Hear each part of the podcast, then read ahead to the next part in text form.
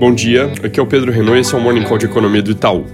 Hoje é um dia importante para a política monetária em mercados desenvolvidos, com foco no Jackson Hole, que é o simpósio anual do Fed nos Estados Unidos. O evento principal que os mercados vão estar acompanhando no simpósio, na verdade, acontece amanhã, é o discurso do presidente do Fed, Jerome Powell, mas hoje já tem falas de vários membros e apresentação de estudos que podem sempre trazer alguma implicação.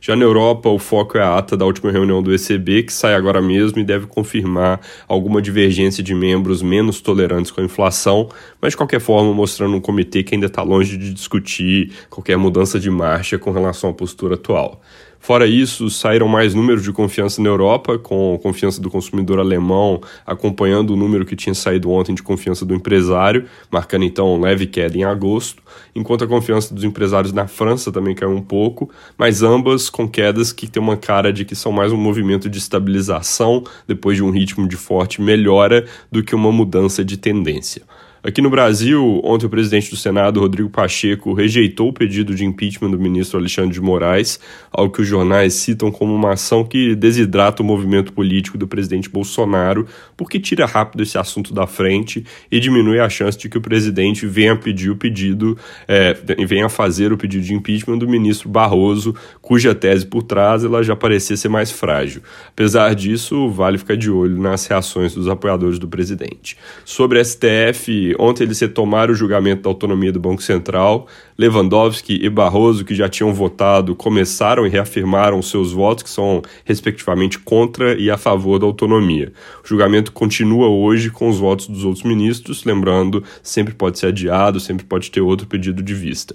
Sobre teto de gastos e precatórios, eu mencionei ontem que o governo aparentemente considera um plano B de jogar os precatórios para fora do teto em vez de parcelar. Isso é uma solução que nos parece interessante para evitar o que vem junto com o parcelamento na PEC que foi proposta, que é um fundo que pode acabar sendo usado para colocar coisas que não tem nada a ver com precatórios fora do limite, como, por exemplo, o gasto social. Apesar disso, ontem falando em evento, o Bruno Dantas, ministro do TCU, disse que enxerga como desastre essa opção de jogar fora os precatórios do teto, Comentário que é importante porque, com essa primeira indicação de que o TCU pode ser contra, tem risco da ideia não prosperar. Ele também disse que não gosta da opção do parcelamento, então tem que ver direito qual caminho o TCU teria em mente, mas de qualquer forma, foi um comentário que pode colocar um pouco de água fria nesse possível plano B, que, na nossa leitura, diminuiria riscos de alguma criatividade fiscal por evitar o tal fundo. Voltando a falar de crise hídrica, o tom dos alertas sobre riscos tem aumentado e uma nota técnica da ONS, vulgo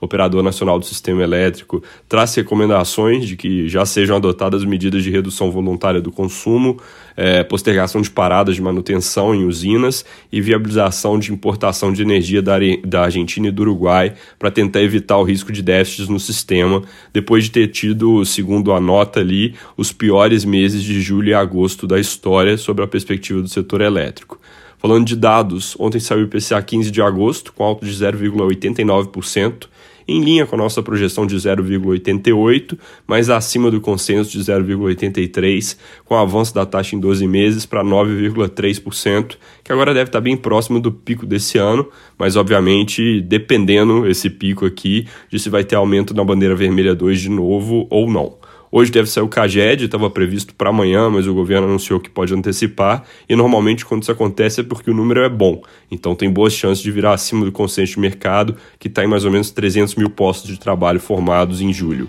Para terminar, a confiança da construção de agosto acabou de sair com alta de 0,6 pontos para o nível de 93, perdão, 96,3, que é o maior patamar desde março de 2014. A alta foi toda puxada pelo componente de situação atual, com expectativas sobre os próximos meses piorando um pouco. Amanhã essa confiança da indústria, na semana que vem do comércio e de serviços. É isso por hoje, bom dia.